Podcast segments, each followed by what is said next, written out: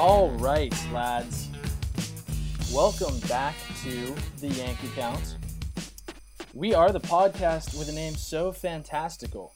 Walt Disney has actually picked us up for a full-length animated feature film next summer. Um, right now, this is still up in the air, but right now the rumors are Tom Hanks will be voicing Droog, um, and wow. Raven Raven Simone uh, from That's So Raven fame will be voicing Taryn. Wow. Um, very exciting, very exciting.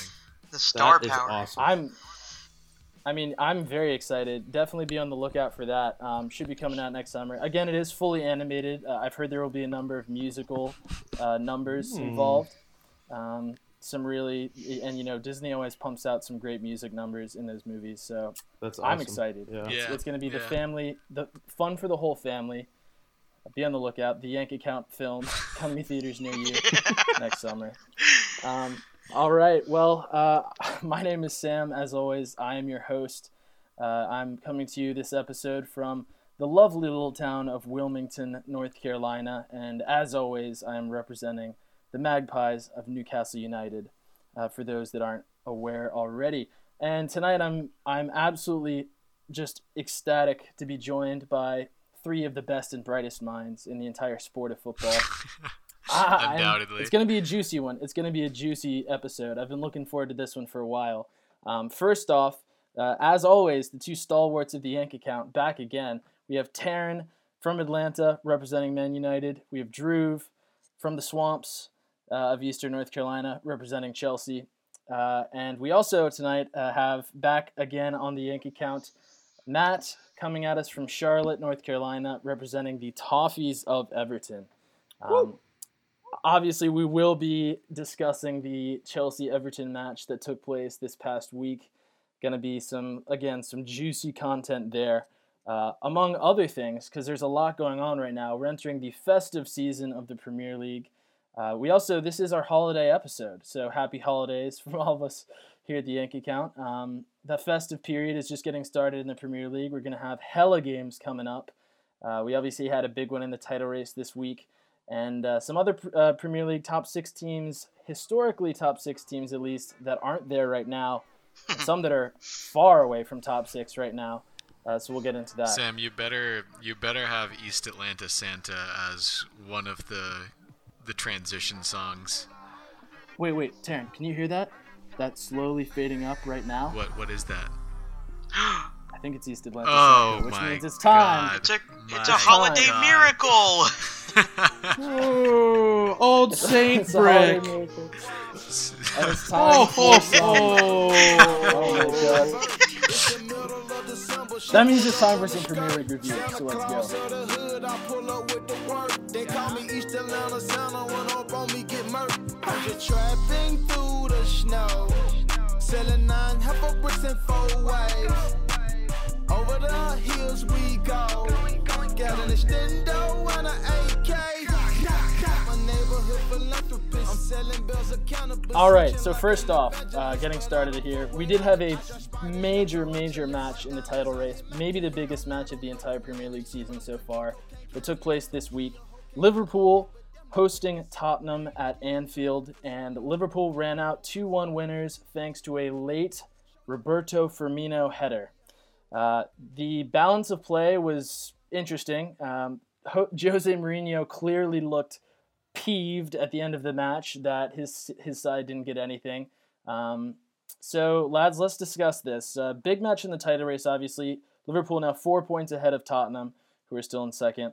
Liverpool look like firm favorites once again. Um, let's discuss this match a little bit. Were Liverpool fair winners? Was this a was this a fair result in this match? I think that it was fair. Um, obviously, Tottenham didn't capitalize on all of their chances, especially uh, Bergwijn. But when you play that style of football, you kind of have to capitalize on every single chance that you get.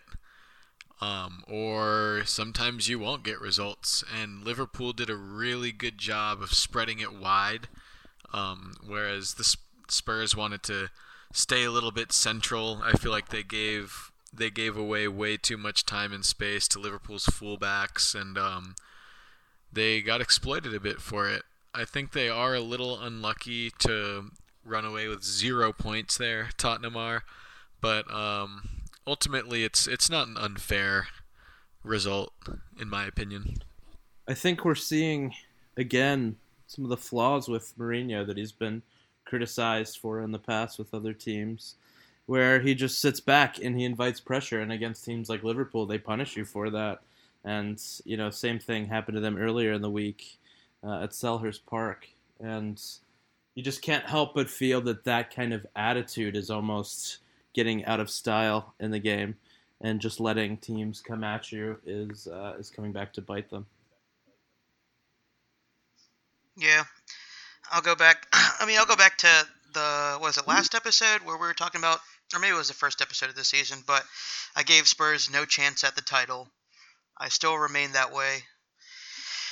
Uh, it's like Liverpool have some God-given right to always get what they want at the end.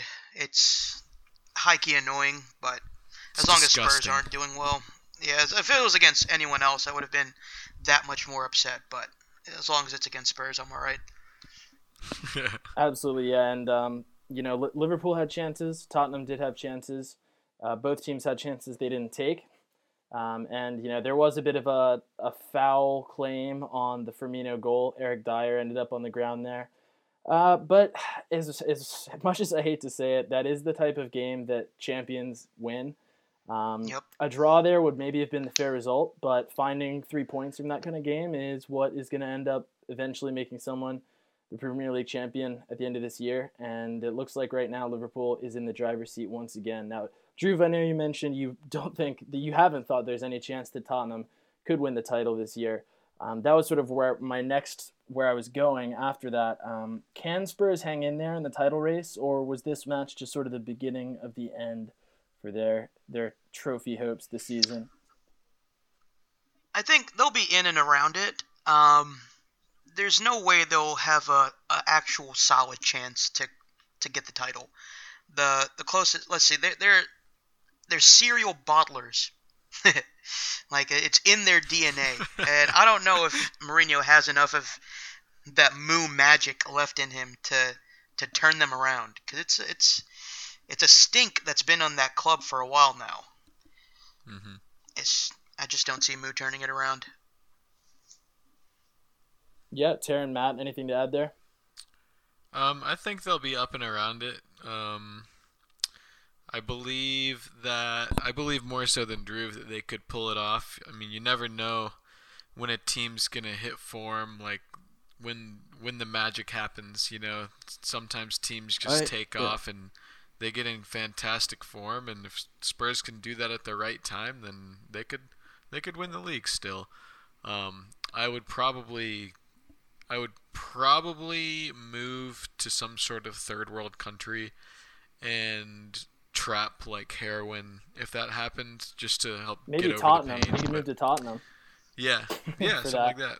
like that. I've heard there's a market for that there, but uh, I start a, you can start a drug epidemic there and slowly destroy the club from within. Not a bad shout. I agree. Ethically, I agree, though. I think Tottenham have a chance. I think Tottenham have a decent chance. Uh, Kane and, and Son. Boo. I mean, that's just a very lethal combination thus far, and Liverpool haven't exactly been the pinnacle of consistency. Yeah, they haven't been lights I mean, out. They started the week by scraping by with a draw against Fulham, so, you and, know, I'm not writing anything off. To add, to add on to that, this is an insane stat. The most goals that two people have... Um, have combined for in Premier League history in one season is thirteen. And do you know how many goals Kane and Son have between just them right now? It's twelve. It's twelve. That like they're they're going to smash that record. It won't be it won't be close, not even remotely. Yeah, definitely. I mean, Son and Kane both are, are great goal scorers. Both of them are top up there in the uh, in the Golden Boot race right now. You look at what Kane is doing positionally right now, and the way Mourinho has him playing is super interesting. And I know Taryn touched on this last episode a bit, but Kane is really playing like a deep-lying forward type of role, almost like a number yeah, ten. Yeah, he's a ten. Um, and he's, he's gotten so many assists this year, on top of, obviously, he's still a, a great natural goal scorer, too. Um, I think that's a, a brilliant play, um, brilliant tactical decision from Mourinho. So we'll have to see. I think that they're still legit because this was at Anfield. You know, Liverpool are the other title favorites right now, other than Tottenham. And they hung in there and really had a good claim to not even draw, but they could have won that game on another night. For sure. Um, and, you know, I think that Liverpool are still so injury-riddled at the moment. They're not going to get Van Dijk back anytime soon. I think that it's very possible. Or Joe Gomez. Yeah. For I mean, of course it sucks because that was a six-pointer. That game was the definition of a six-pointer. But I think that Tottenham certainly, if Liverpool just drop points at all, I think that Tottenham have a chance because Liverpool are not going to be the unstoppable force they were last year. Nope. You know, they're going to drop points at some point this year, so it's just a matter of Tottenham taking those chances, I think. So, all right, now uh, moving down the table a little bit. It has been a rough couple of weeks in West London for the Frank Lampard's boys in blue. Chelsea had back-to-back losses, first to Everton and then to Wolves. And Chelsea have dropped down now to seventh place. Um, there are a whole bunch of reasons and causes for why that may be, but I think we should just get the answer here straight from the mouth of truth himself. Mister Drew, please enlighten us as to what has gone wrong for your team over the past couple of matches. Well, thank you for that, and I will enlighten you all. If we add a little bit of context to this, those two losses came after, I think, a seventeen-game unbeaten streak. Um, so this did come as a pretty big shock and a really big disappointment, especially these back-to-back L's. Um, I really think it's we have... We have three injury-prone wingers, and they just so happen to all get injured around the same time. It's forced us to play Havertz and Werner in different positions, in different ways. I don't think Frank's gotten it just right yet. Um, you could tell against Everton that the attack just wasn't fluid at all with, uh, I think it was Werner, Giroud, and Havertz. Um, you know, Werner's not a winger. He's not... He, He's Frank Lampard's asking him to stay up and wide, but that's not where he has his uh, that's not where his bread and butter is. It's it's it's more it's a little bit more central, and it's running in behind. You know, you can't ask him to uh, to whip balls in and beat a man one v one for Giroud to head in. Um, same thing with Havertz. I think he needs a role more close to goal. Um, he shouldn't really be involved in the the. the defense to midfield kind of uh, transitional transitional areas. Um, but again, it's the four three three has been Frank Lampard's main system. Um, I don't know. It's a tough balance between finding the good a good role for both Werner and Havertz in that. So it might might be time for a change of system, but I don't know if it's worth uh, what's the word I'm looking for? Uh, compensating the entire system to to afford Havertz and Werner in there. It seems like it, the last couple of matches, at least tactically, was the case where Lampard was just trying to fit Giroud and Werner in the same system. Because um, Giroud obviously had had a hot hand, scored some goals in Europe, a lot of goals in Europe. And I, I think he was Lampard was trying to ride Giroud's form and fit Werner in there. And those two strikers in a four three three, that's just weird. It just didn't seem to work.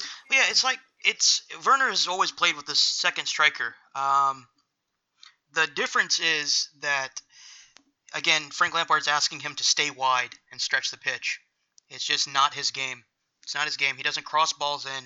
He gets crossed into. So it's just uh, he just needs to tighten up there. I think they both, Havertz and Werner, need to be dropped for the upcoming games. Um, Havertz is still coming back from uh, COVID. Uh, Lampard said he had pretty severe symptoms, and we know that COVID affects your lungs, your respiratory system. So he's just seemed really offbeat. Um, he keeps getting played, not going to understand that he needs to get that match fitness back, and match sharpness. But for right now, I think it's better to play uh, Kovacic and wait for a healthy winger to, to show up. Mm-hmm. Now, on the other side of that coin... Uh... at least in the first match, we have the Toffees of Everton, who started the season great, of course, and fell back a little bit and have surged back up into the top five. So, Matt, uh, how how do you feel about how about the Toffees right now?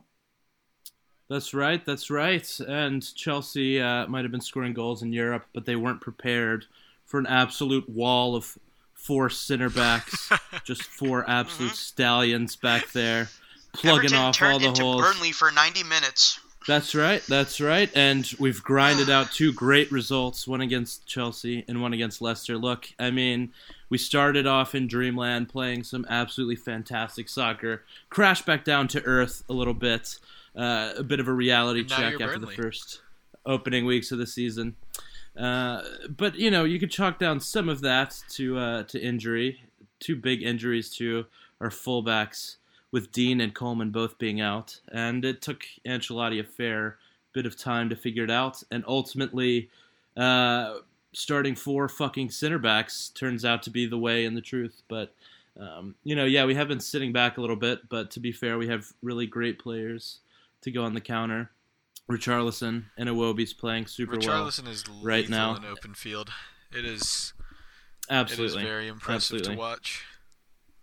And let's not forget the ever-present Dominic Calvert-Lewandowski. He hasn't been scoring quite as many goals recently, but he's still every bit as important in our build-up play and just working those defenders.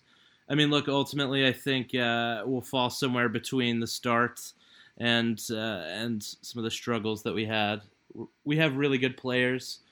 We have a really great manager who could come out with some really interesting and uh, ultimately successful ideas.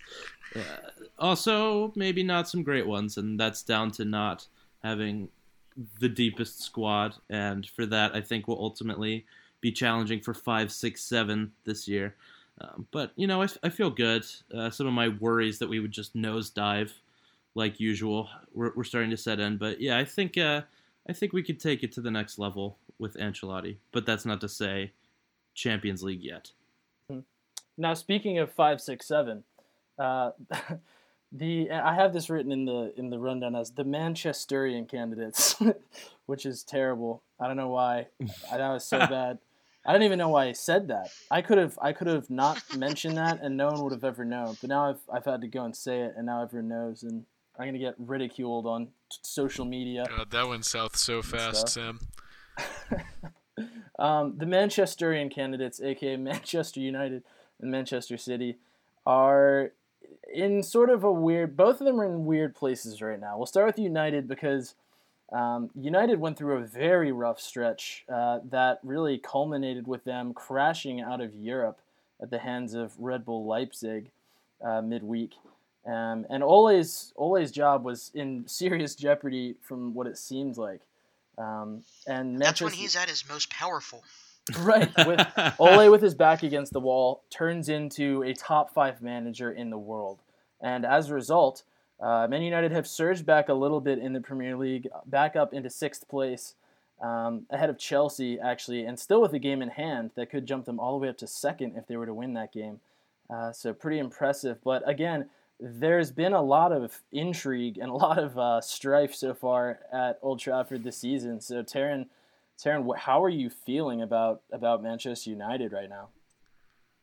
First off, I want to say, and sincerely, I truly mean this from the bottom of my heart, uh, Raiola can go fuck himself.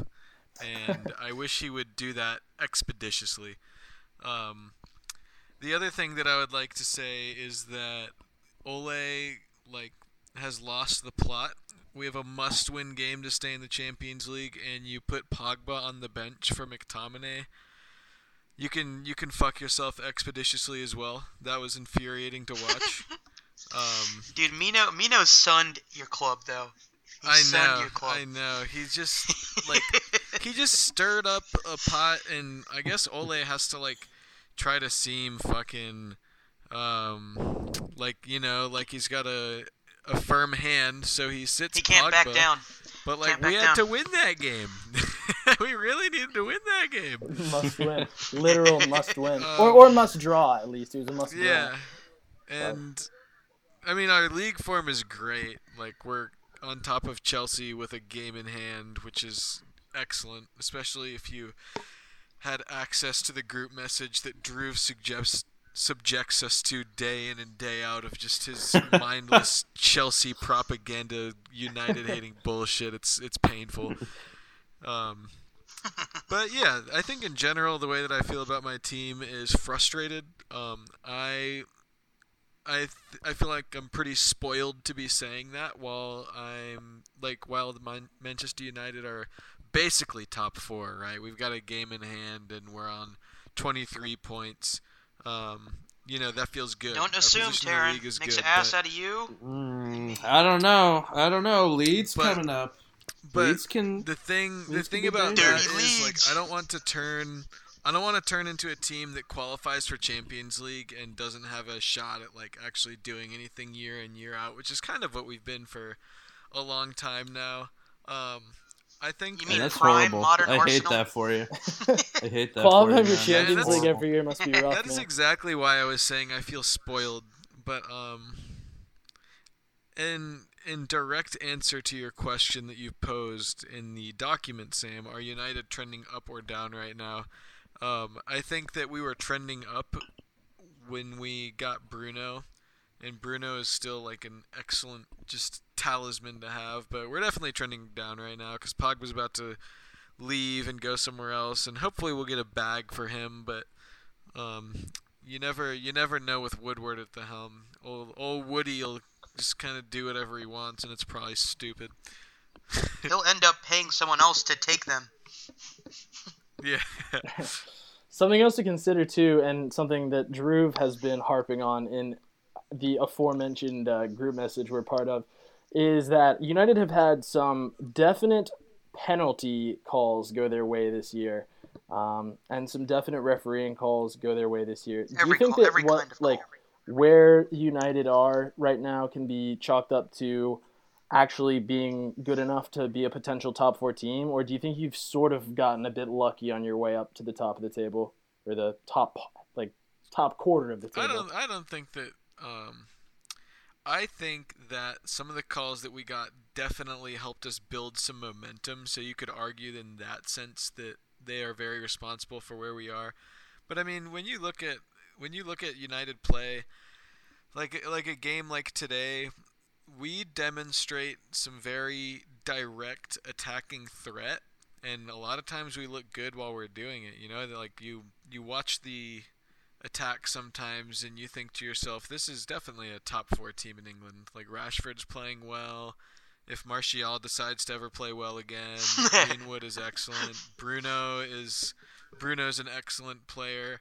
Um, but as everyone is aware, like the inconsistency is astounding. We could look like we did today against Sheffield. We looked great. You know, I enjoyed watching that game this week, and then next week we might just, you know, kick the ball at a brick wall for ninety minutes, and and that'll be it, and we'll just lose. Well said, well said. Um, all right, other side of town, the blue half of Manchester. Manchester City have not looked like themselves this season. Um, they're in ninth right no. now on twenty points, and they do have that game in hand as well, so they could end up jumping up uh, possibly into the top five if they win that game in hand. But, I mean, they they dropped really shitty points again uh, to West Brom at home most recently. And they just – something is not right with the attack. And it could be because of the absence. Toothless. Exactly, yeah. It could be because of the absence of Aguero. It could be for a multitude of different reasons. But, I mean, at this point, it's sort of the question, are City facing a battle to even qualify for Champions League and finish top four this season? So what do you guys – how would you diagnose uh, – what's gone wrong for Pep's boys? I mean, I think, the yeah, Pep you said boys. Aguero out. the Pep. Pep boys. I think, yeah, Aguero being out is definitely a reason. I mean, Jesus has not been looking good recently. Uh, I think that's a big part of their problems. And I do think they'll ultimately have a good shot at Champions League. But, yeah, I mean, they just look like they can't figure it out. Uh, I've seen a few games now where there's excellent build-up play, and you still see a lot of that Pep influence, and it, it it's nice to watch, but it never leads to anything. And it's exactly what Taryn was saying with with United, where they're just throwing at a brick wall the whole time and can't get through. It's pretty frustrating to watch if you're a City fan, because you know what you're capable of. Yeah, but otherwise, it's delicious. It have Have team have teams figured City out? Fraudiola. Fraud. Bald fraud. All right, so looking back at City's past few games here, one one draw with West Brom. Obviously terrible, dropping points there. nil nil draw with United. One of, if not the worst Manchester derby I have ever watched. I mean, yeah, it was not goodness good gracious, man. That was, was just a waste. That fixture is normally so entertaining. It's shocking. Just terrible. Neither team. It looks like both teams were fine with a nil nil, and it's just so odd to see that from from a Pep Man City team, especially you know the past couple of years. They've just been tearing people up. Uh, but a little bit before you go back further, uh, they beat Fulham, crushed Burnley. Those are ones you'd expect. Lost two nil to Tottenham. Maybe not a terrible loss considering how well Tottenham were playing. Uh, then drew with Liverpool. So, you know, it's like they they look great against the shite at the bottom of the table. But then every time they get like they an actual do. team, they, they just can't find Flat a way to track bullies. Lukaku, yep. If it were a team. Romelu Lukaku City. Honestly, Manchester really is still Romelu Lukaku City, uh, if you ask me. I mean, he he dominated. He he controlled that city. He owned that city. Yeah, dude, he's he the god of Manchester. City. That's what he said in that interview, remember? The god of Manchester. I don't even remember that, actually. Really he, said he, was, he said that he was, was a top five striker around. in the world. He said he was a top five striker in the world right before uh, Inter crashed out of the Champions League the next day. Oh, it was because it was because he he blocked Alexis Sanchez's header uh, in the last moment That's to win the game. Defending. Yeah, yeah, maybe elite not the best striker, defending. but you can't, top five you can't, goalkeeper. You can't be saying you're top five. That's just fate holding Alexis Sanchez's head under the water. Oh, jeez. Brutal. Big melon of a head out of the way. Alexis Sanchez definitely was using the monkey paw when he transferred out of Arsenal. He was like, yeah. God help me. I'll do anything to get out of Arsenal. He sold his soul. And then the monkey paw curled. Oh, God. God. Um, I mean, Inter, well, clean segue here. Arsenal is our next topic. I'll start out by saying Inter is a much better place to play football these days than Arsenal is. Um, Arsenal look look on the brink of relegation right now, and I I sometimes joke and say things like that when a team is in the bottom part of the table. Oh, it looks legit, dude. Arsenal were outplayed by Burnley, who were in the relegation zone at that time and jumped up to seventeenth. Arsenal now lying yeah. fifteenth, five points clear of the relegation zone.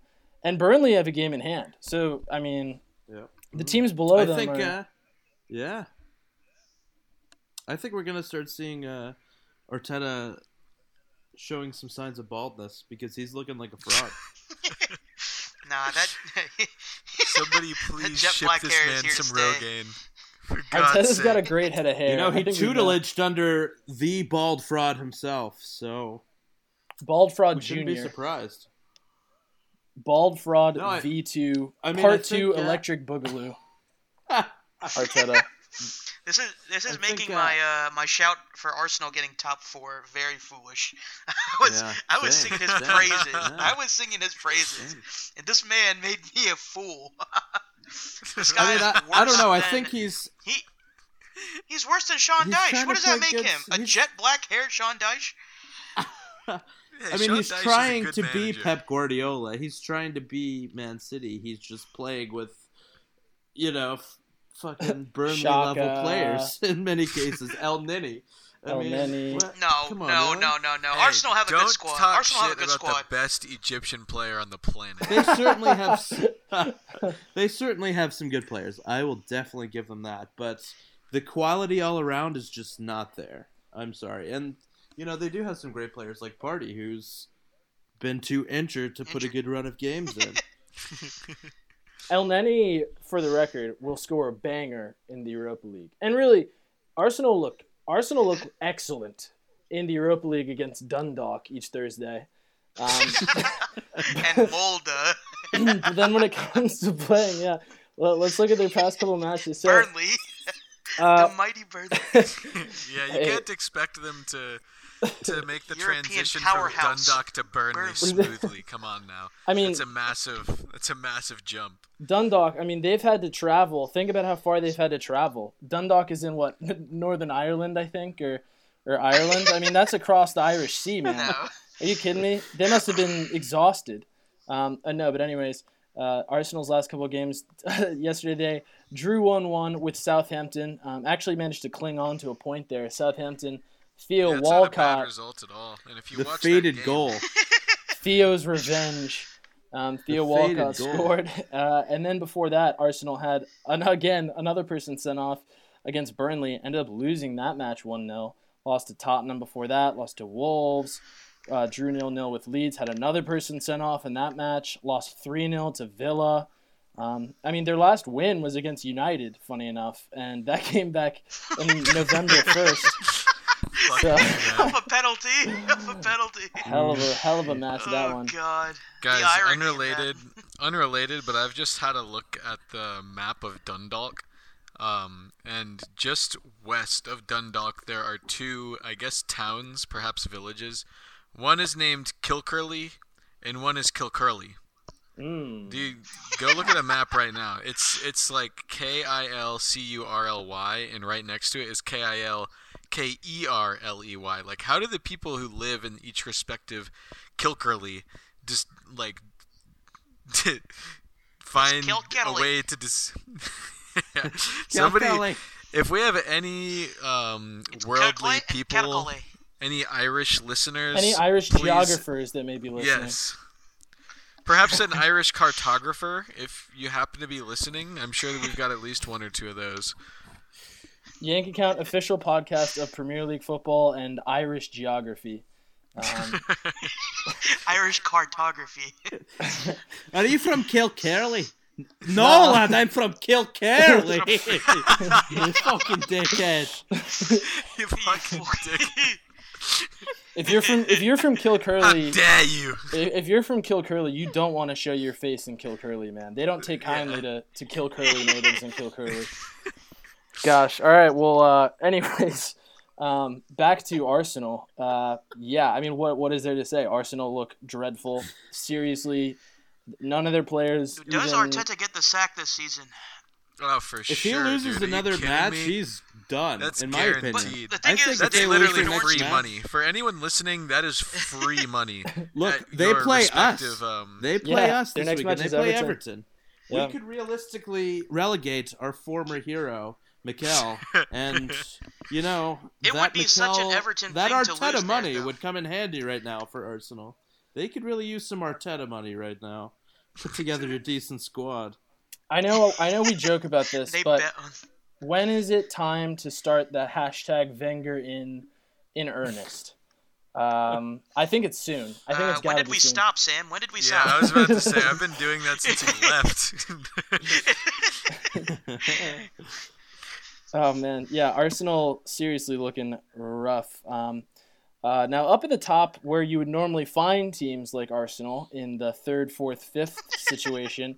Uh, instead, right now, we have Southampton, Leicester, and Everton in third, fourth, and fifth place.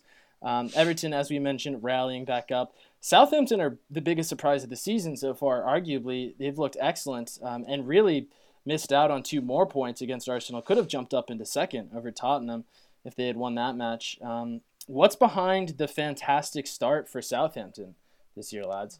They're, I, I would like to answer this one. They have such an intelligent press. Um, I mean, I think that is basically all that there is to say. Hasenhüttl has got this great pressing system going on that makes teams uncomfortable, and it forces them to play in a way that they probably don't want to play in. Um, and when you can... When you can make a team uncomfortable and make them play a brand of football that they don't want to play, I mean, you're going to come away with points. I think they've had wild success, and I do think there will be at least a mild amount of regression, but I don't want to fucking play them right now. Yeah, and it's worth noting, too, that this time last year, Southampton were in the relegation zone, um, and they actually stuck with Hasenhüttl. Credit to them. They let him sort of fight back out of that sort of dip in form they went through That's last season. nine one loss. Yeah, they lost. It was was it nine nil? I thought it was it was nine nil. Yeah, it was nine nil, yeah. They credit to a team. nine nil. Yeah, sorry. Yeah, yeah, nine nil. They got destroyed. Credit to a team actually having patience with the manager. I mean, that's really yeah. kind of and then they rare beat Leicester to see. In their reverse fixture. They did. Revenge. Yep. And now they're above them they, in the table right now.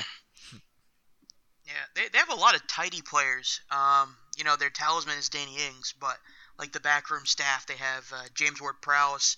I think Yannick Vestergaard is having a pretty under the radar season, but like he's been doing he's been doing really well. And this yeah. is someone I definitely thought was like a bottom five center back in the league before Hasenhüttl came. I didn't rate him at all. Um, Jan Bednarek, same thing. Didn't rate him, but he's been doing fantastic. Uh, got a shout yeah. out Oriol Romeu and, and, and Ryan Romeu. Bertrand. Yeah. You also can't uh, discredit young breakout star Theo Walcott. Yeah. He looks real yeah, promising. Arsenal, Arsenal should look to sign he someone like that. He looks real promising. I yeah. think he could yeah. play. For I think England he could one be day. One for the future. Yeah, he yeah. could. He could definitely, definitely make the England team one day. Uh, mark my words. I mean, maybe not this year, but sometime in the future. I think, um, yeah, certainly, and, and of course, Danny Ings is, is always one of Southampton's most important players. And Shea and, Adams is looking the real deal too. They have a really good mm. partnership up front. Yeah, absolutely. Yeah, um, very impressive. Leicester, too, at one point were in first place this season. Looked impressive. Dipped a little bit, and in fact, they've lost their last two matches here. Um, they did lose to Everton, and uh, or excuse me, they they lost to Everton. They did beat Brighton um, before that. But they also lost a surprising match to Fulham uh, just a few weeks ago, too. So they're a bit of an up-and-down team right now. Still good enough to find themselves sitting in fourth place at the moment. But, uh, I mean, we talked about Leicester as a potential title threat on the last episode. Now it's more like, eh, maybe they're top four. I don't know. I still – there's a little bit of inconsistency with Leicester. Yeah, that, they're a confusing you know. team, to be certain. Mm-hmm. And and I think – I mean, what, they, yeah. they lost against us. They were starting – Ndidi and Farfana at center back. To be fair, they had two big misses with Evans and Soyuncu. So, mm. you know, I think injuries, especially this weird season, have set in for a lot of teams. I think yeah. they are having some struggles with that as well. But I yeah, I agree. They're they they're started... inconsistent. Hmm. Excuse me. I did not realize they started Ndidi at center back. yeah, yeah, they not the best starting eleven, uh, especially when you're coming up, you know, an absolute wall of bricks with Holgate, Mina, Keane, and Godfrey all back there, just big dick swinging, center back, right. dick in the ass. I like that. Hard knock football. Yeah. People poop on the field. People deliver their newborn babies on the field. What? This pussy ass shit, oh man. Oh my god! Wow.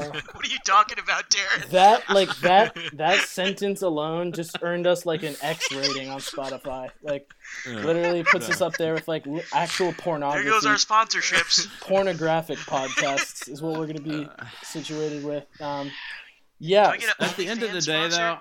though. At the end of the day, though, I think. Uh, As long as Vardy and Maddison are firing, they they definitely clinch European football, if not Champions League this time around.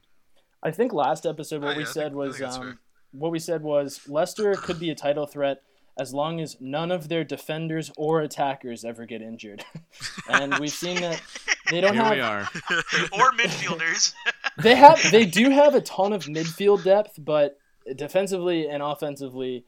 Not as much, and we saw. Luckily, they still. I mean, the thing about Vardy, as we continue to say, is that he just he operates on Red Bull and port, and somehow mm. his body just lives. Adrenaline. It never gets hurt. It's like he regenerates a limb. If you were to like break it, if he like broke his leg, his body would just like heal itself on the field with all the caffeine and and uh, port flowing through his body or something. His healing process goes into overdrive. You just see him, they like stretch him to the sidelines, and you just see like a glow of light surround his kneecap, and suddenly he floats back onto his feet and runs back out onto the field and starts yelling profanities at the referee again. He sounds like some sort of holy man when you describe it like that. The Church of Vardy. The Church of Vardy. Vardyism. Could it be? Vardology. Communion is Vardaism. Literally Red Bull. Var- Vardaism. Red Bull mixed with port. You might even call him a Vardeity. Vardeity. Oh, Uh, He's my Vardy. God, man. Oh, that's my fantasy team name next year when I draft him. Jesus, wow. All right. Vardy, yeah, that is a good fantasy name. That's there you go. That's that's the Premier League review section. That um, we had some of the worst puns in the history of the Yank account there, I think. Um, so for better for worse, we may wanna we may not want to go back and listen to that one again after today, but um, hopefully we can get through it. Um, anyways, this is an important segue because we are coming up on an actually a huge development for the Yank account. Um, this is something we've been striving for for a long time, and now it's finally here. But um, for the longest time, you know, we've been hoping to actually get some of the biggest names in world football onto the Yank account podcast as our guest. And I'm absolutely thrilled to say that uh, we do have four major, major names coming up uh, in our interview section. Um, so everyone prepare yourselves. Uh, first up, we have Graham Souness.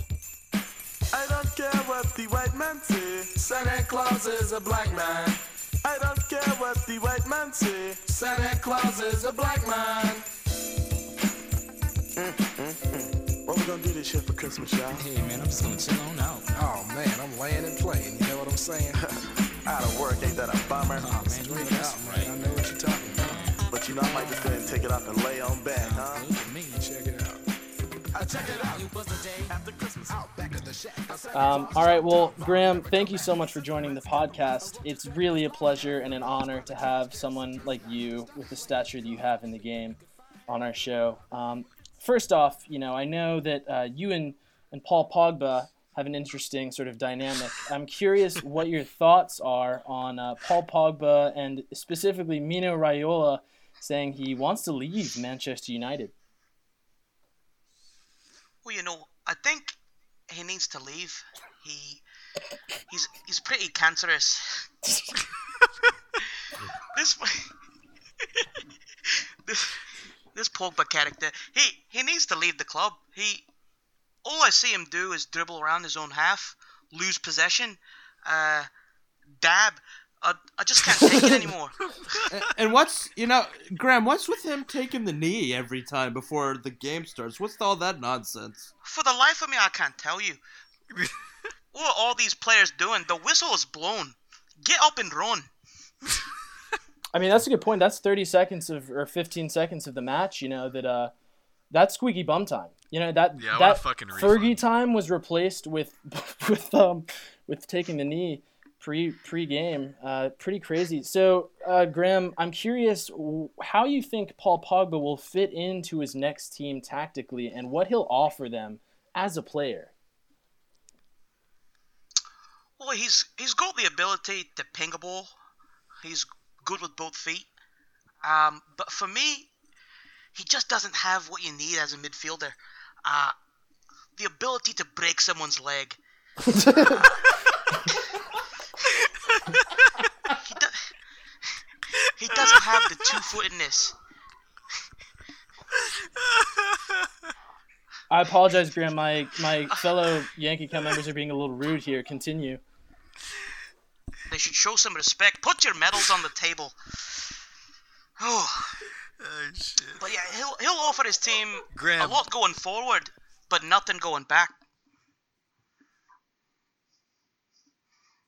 Graham, um, I'm really interested in how you um, sort of assign quality to a midfielder. I, I like the metrics that you've brought up, and because of that, I have a very important question. Um, say that you were a team looking to make a transfer for a top midfielder. Um, do you go for someone like Paul Pogba, or do you think that someone like maybe Lee Cattermole would probably offer more to a team? You give me a very easy decision there. I'd I'd take uh, I'd take Lee Cattermole every day.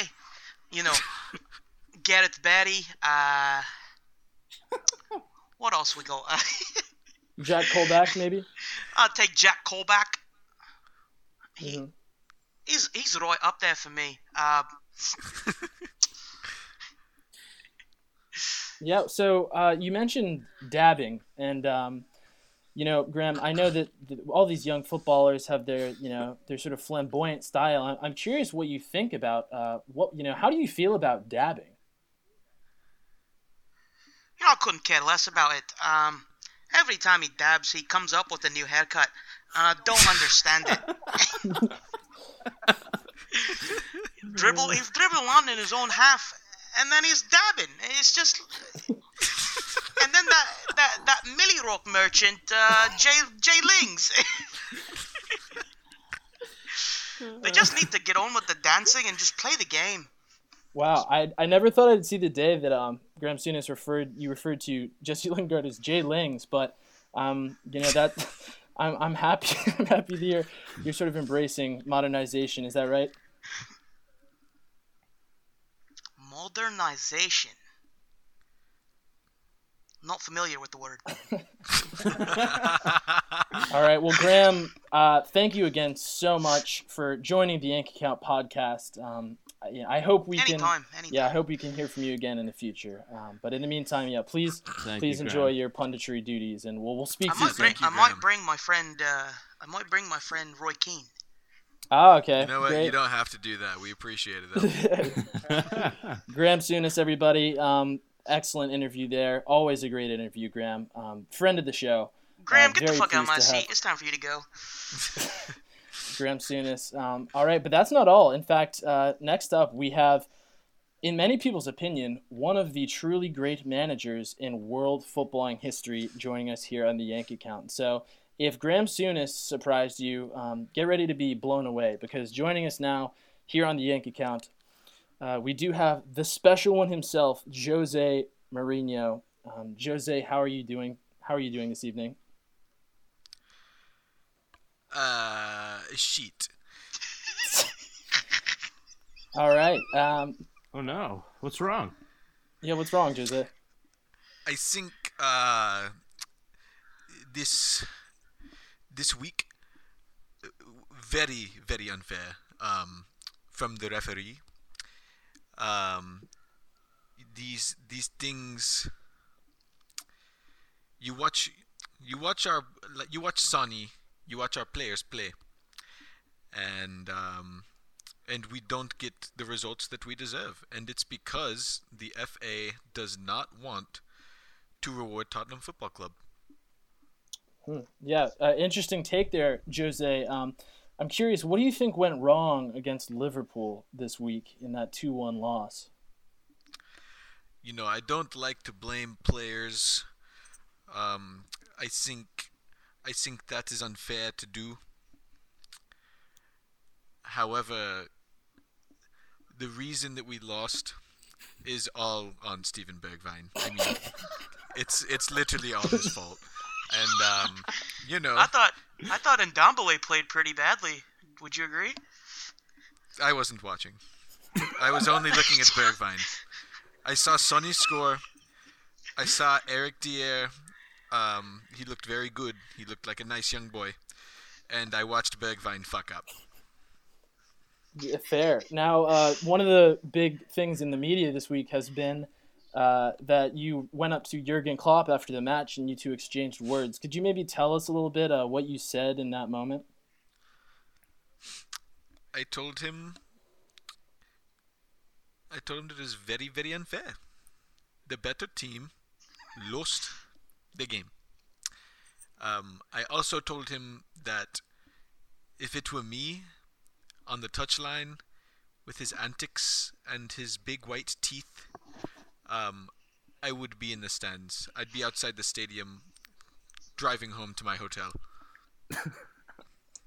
Wow, strong words indeed, Jose. Um, now, earlier this season, you said that Tottenham weren't in the title race. How do you feel now? Do you think uh, your team is still not in the title race, or are you in it? Uh, give us a little insight there. I think the title race. Why are we talking about the title race? You know, um, we th- this is just this team. Why are we talking about the title race? We talk about this is what we talk about. Okay, I'll I'll give it to you. We talk about Sonny's hair. We talk about why Harry Kane's wife isn't as attractive as the other f- the other wags. Um,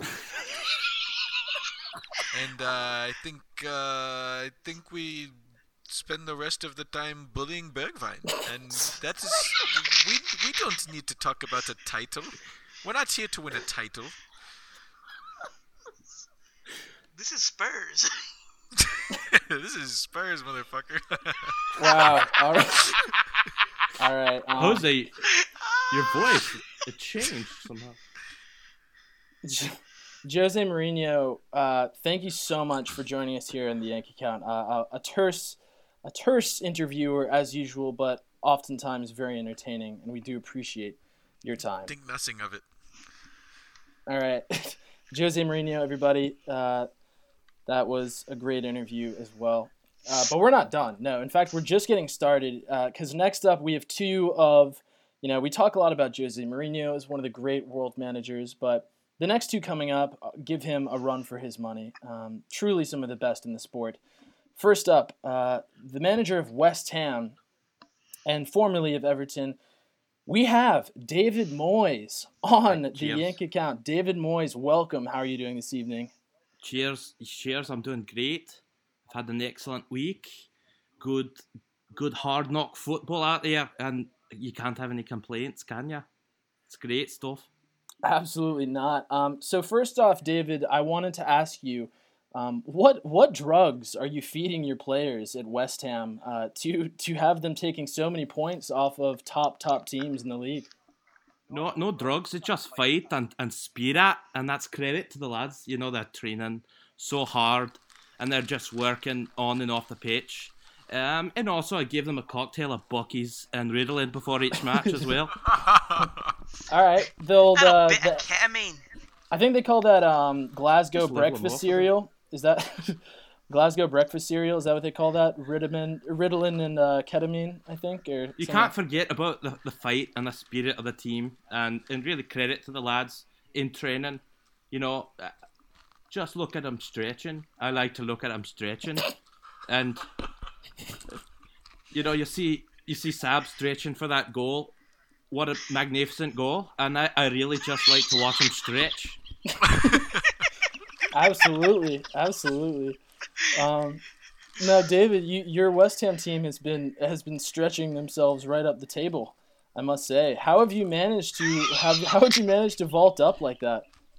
Uh, it's, it's just fight. It's it's the fight and the spirit of the team, and uh, credit to the lads in training. Uh, they've been stretching really well recently. David, so, David, how were the games that, that you weren't uh, you weren't on the touchline for? What were what were you shouting? Uh, if you were shouting anything at all, if the players could hear you, I was, you know, shouting at the best of my ability, just wheezing through through the COVID nasty virus. Really, and and I was just watching them stretch and just couldn't barely breathe. Swear to God, nearly had to be admitted to the I C U. Wow. Now, do you do any stretching of your own, David? Yeah, yeah. You know, I like to I like to give the lads a feel, show them really where to stretch, how to stretch, and give them a good demonstration. Excellent. All right. Well, um, David Moyes. Uh, thank you so much for joining the Yankee Count today, and good luck for the rest of the season, all right? Yeah, cheers. Thank you. All right, great. Um, now, I think for this next one here, what I'm going to do... Um, I can take over. Yeah, I can, I can do you want to introduce over. Our next guest, Drew? I can, I can introduce the next guest. Mm-hmm. We have one of the most esteemed men in football. One of the, one of the, one of the, the greats, if you will. Right now, we have, yes, a great of the game. We have with us Strategy Steve Bruce. Welcome to the show, Steve. Oh, my God. Oh, yeah. How are you? How are you doing? Doing alright, yeah. Steve, let, we're not going to mess about here. Let's just get right into it. How did you become so successful as a tactical mastermind? Oh, well, you know, um, you know, uh, first off, I actually want to say, I, I actually... Uh, I listen to the Yankee Count every week. Um, wow. Every single week. That's you, awesome. You don't even put out episodes every week, but uh, you know, um, I do listen to it every. You, sometimes, you re-listen to them? Yeah, listen to old episodes all the time. I think that actually does have uh, something to do with it. Uh, this the tactical mastermind. I just love how you guys always praise me so much on this show. Um, you know, you always are talking about I'm I'm one of the best managers in the world, and um, you know, Newcastle fans they they can be a little hard on me sometimes. So hearing you guys talk about how good a manager I am, I, I just warms me heart. Uh, but no, anyways, um, as far as my tactics, you know, uh, it was early in my career.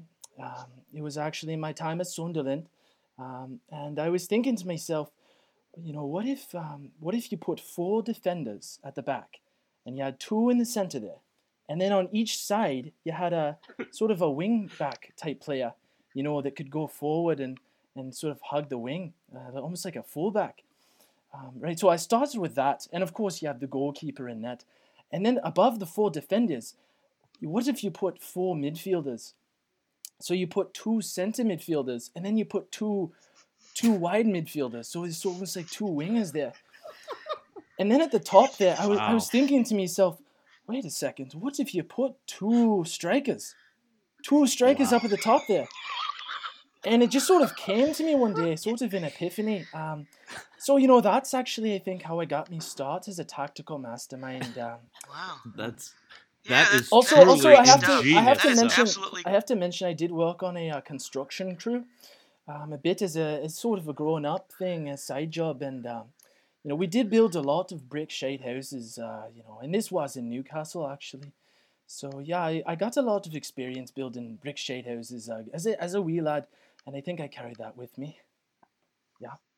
Great stuff. I'm sure all of our young managers listening right now have taken vast amount of what you said in stride.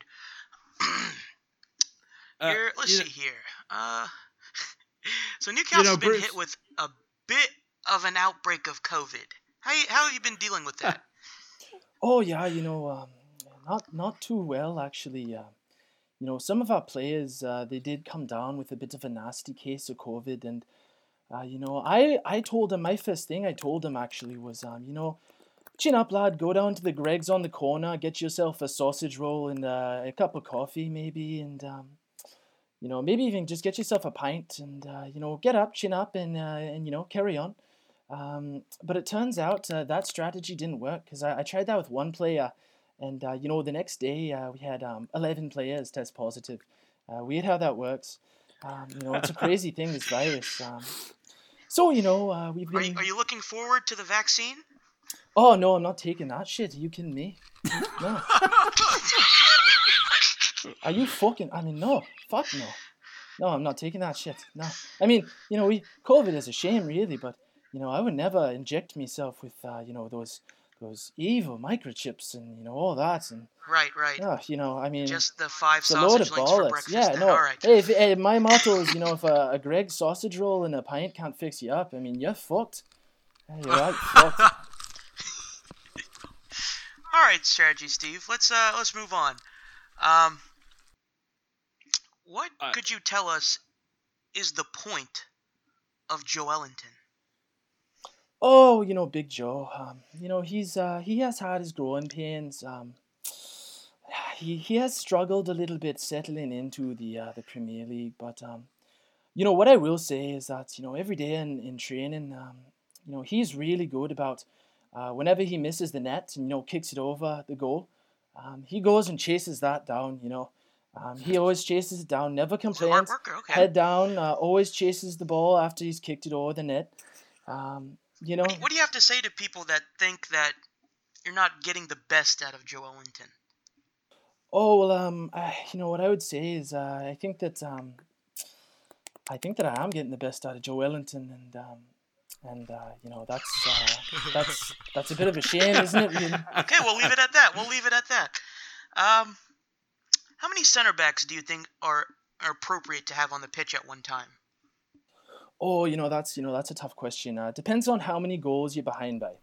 Um, so if you're, if you're up if you're up by, you know, so let's say it's uh, nil-nil. Um, you know, I think uh, three center backs is fair to have on the pitch. If you if it's a nil-nil, you know, start the game, three centre-backs. Um, and if you score a goal, you know, Um, that's when I think you can move down to like one centre back. Uh, you know, um, you know, you get a goal up, two two goals up. In fact, sometimes you know when with two goals up, I, I don't even play with centre backs. You know, I'll tell you, I'll, I'll tell them, look, Fabian Cher, you know, uh, you know, fucking heads up, boys. You know, go up in the top and bag yourself a goal, lad. Um, now the difference is when you're down by two goals, um, then I think it goes up to yeah four or five, probably four or five centre backs on the pitch. Then, um, you know, as um, it's one of those things, you know, it's uh, centre-backs are some of our great great goal-scoring uh, ability in our centre-backs on our squad. So, yeah, I would say about five, five maybe six centre-backs if you're down two nil. Um, also, you know, depends on how I okay. feel. Maybe I had a kebab before the match and I'm feeling a little sluggish, and uh, I'll start out with seven or eight centre-backs on the field. So it just depends. All right. Great answers. Steve, Great answers. Steve, I have one last question for you. Uh, would you be willing to sign my original copy of Striker? Oh, lad, of course. I mean, no, my goodness, no one's mentioned that book in years. No one's mentioned that book in years. Uh, yeah. I mean, you know, you know, they said have to you, me. Have you read it yourself, uh, Sam? Well, I, I, I, I mean, I, Steve. Who, who the fuck is Sam? uh, Who's Sam? You know, I, I, I read a bit of it. Um, you know, I started writing it, and uh, you know, after the first couple of pages, it did get a little tiring. So what I did is I actually dictated it to someone, um, and I, I think some of the words might have gotten a little bit, uh, you know, lost in translation because I was eating a kebab at the time, and my mouth was really full. um, great kebab, by the way. I think it, I, I oh, I actually mentioned the kebab in the uh, acknowledgements at the end of the book. Um, you know, it's one of the one of the most okay, Steve, biggest fi- inspiration. Wait, final, before, final question here, Steve. Before we move on from the books, though, I just want to I want to point out how fucking brilliant I thought it was the oh, way that you. um in the book you were coaching Manchester United. Mm-hmm. Um, it, you you were coaching Manchester United, but the way that you um switched Manchester for Manchester, kind of oh, alternatively oh, several well, times you know, throughout the book, like I that said, was lad, a literary tactic that I thought was just mind-blowingly oh, intelligent. Thank you, I thank you. But um, shout you out. Yeah, like I said, lad, I, I actually do think I said uh, I was trying to say Manchester, and uh, mouthful of kebab. It's it makes it hard to it makes it hard to dictate, I suppose. Um, but you know, uh, if you like the creative liberties, know that. You know. all right, all right. Strategy, Steve. Final question here. What do you have to say for your critics calling you the Antichrist of football? Oh, you know, it's um, uh, it's interesting that you'd ask me that. Um, you know, I, I suppose I should just be honest with you here, but um, yeah, actually, I'm the Antichrist of football. Um, well, there you have yes, it. There uh, you have it. Yeah, you know, the cri- thanks for thanks for thanks for coming the, on. The God of football, Steve, actually, really yeah, it. I was a bastard son between the God of football and uh, a raccoon in a back alley, um, and so yeah, you know, that's um.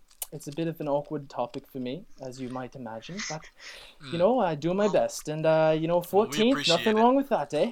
Yes. We're, fourteenth we're and a nice kebab for dinner. Nothing wrong with that. Thank you, Strategy Steve. This has oh, been a, an thank absolute you, pleasure. Steve. Yes, thank you so much, Strategy Steve. Steve Bruce, one of my idols in, in football and in life. Um, such Sam, an honor. When did you get back, Sam? Oh, I was here the whole time, and I was just starstruck. I was so starstruck from having Steve oh. Bruce on the pod. Um, all right. Well, that was a brilliant, brilliant segment. Thank you to all of our guests that joined us tonight. Um, hopefully we can have more on in the future. Clearly, the Yankee count is growing in stature if we have some of the great guests in, in world football of any show you'll find. All right. Now it is the holiday season, and this is our holiday special here on the Yankee count. So to end off this episode, lads, I figured we would go into some Premier League Christmas gifts.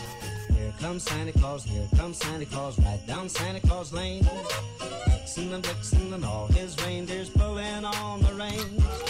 Bells are ringing, children singing, all is merry and bright. So hang your stockings and say your prayers, 'cause Santa Claus comes tonight. Here comes Santa Claus, here comes Santa Claus, right down Santa Claus Lane. All right, so first... Andor Kwanzaa and or Hanukkah. Andor Kwanzaa and or Hanukkah and or um, whatever pagan ceremony Saturnalia might be celebrating. Or Baconalia. Yeah, Baconalia, man. Oh, the, we should ask Steve Bruce that, man. You know, explain what he really meant when he, when he said, how's the bacon, did you say? Um, one of the great quotes, I think, in football. Anyways... primarily Christmas gifts. So what we're going to start out by doing is we're going to um, project what each of the top six teams is hoping for the most to find under their tree on Christmas morning. Uh, and then going down the table, we'll see what sort of stocking stuffers might be in store for the Premier League as well this festive period. So first off, we're going to start with Spurs. Um, one gift for each top six team, and uh, I believe this was Matt that proposed this Christmas gift. So Matt, what does Tottenham want more than anything in the world to find under the Christmas tree this year? They need uh, three wings a play-in, and in the second half, a forward pass. Mm.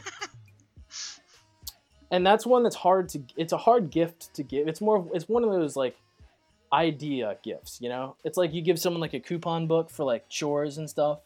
It's one of those. It's like, you know, maybe um, I don't know. Maybe Moussa Sissoko will gift wrap a little piece of paper under the tree, and Jose Mourinho will open it and it will say, one coupon redeemable once for one forward pass in the second half. He'll probably just roll Except it up and, and, and use it to beat Steve Bergwijn over the head with, if I had to guess. Probably. Probably. Um, now for Chelsea, Drew, if this is accurate, what do you think Chelsea would be looking for under the tree this year?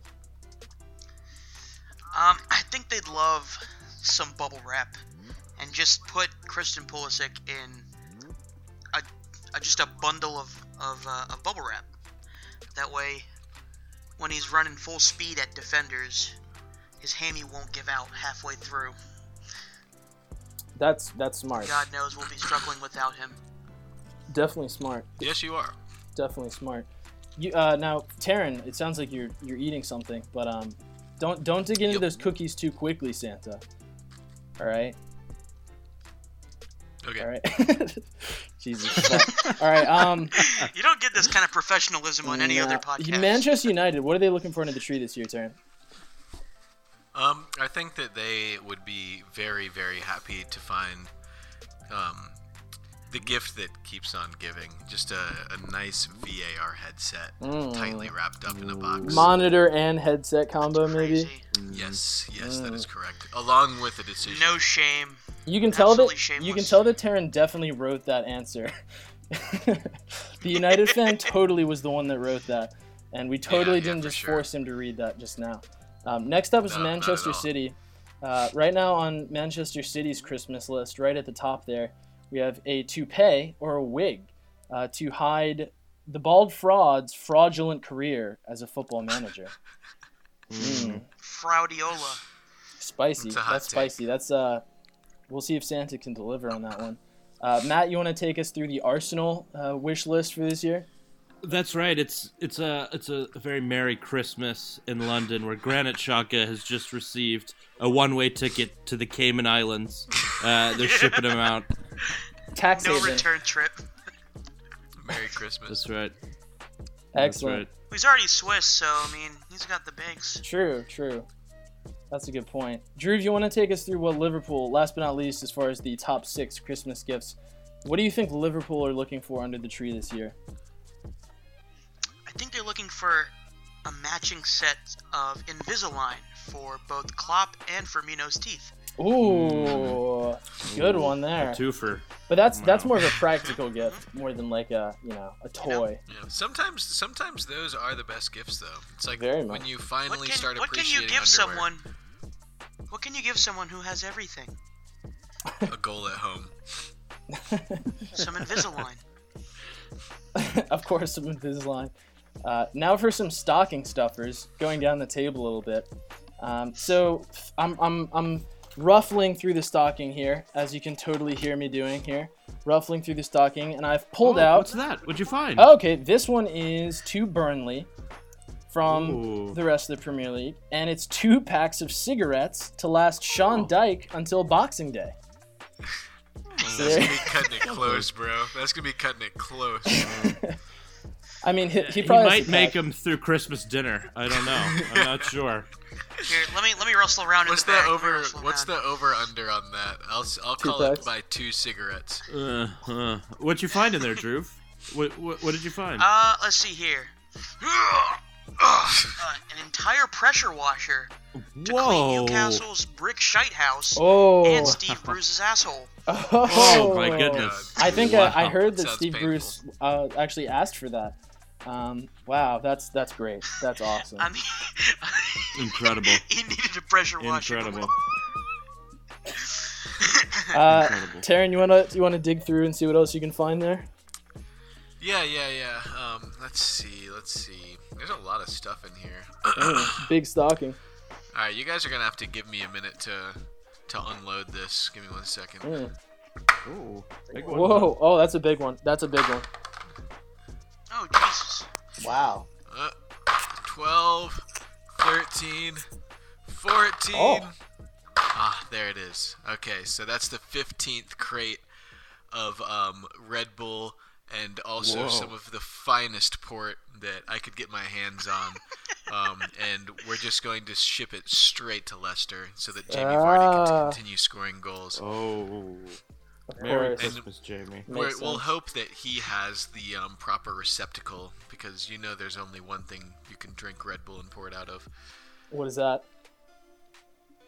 Don't you know? No.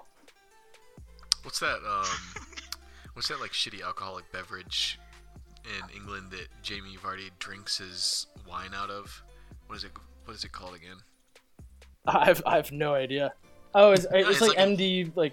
forty forty or something like that, or one of those things. Hold on. What does Jamie drink?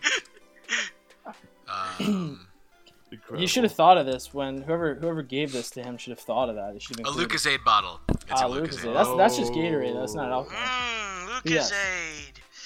Some Lucozade would go nicely with that Red Bull and port, I think. Um. For sure. Matt, you wanna you wanna take us see if there's anything else yeah, left in there? You know, I'm digging around through here, and it looks like uh, for Leeds United, it's just a, a bunch of hair bands, and I think uh, I think it's to support the absolutely absurd amount of man buns ah, on that team. Yeah, and I think actually, even I'm digging around in here, I think there's even one for Marcelo Bielsa himself.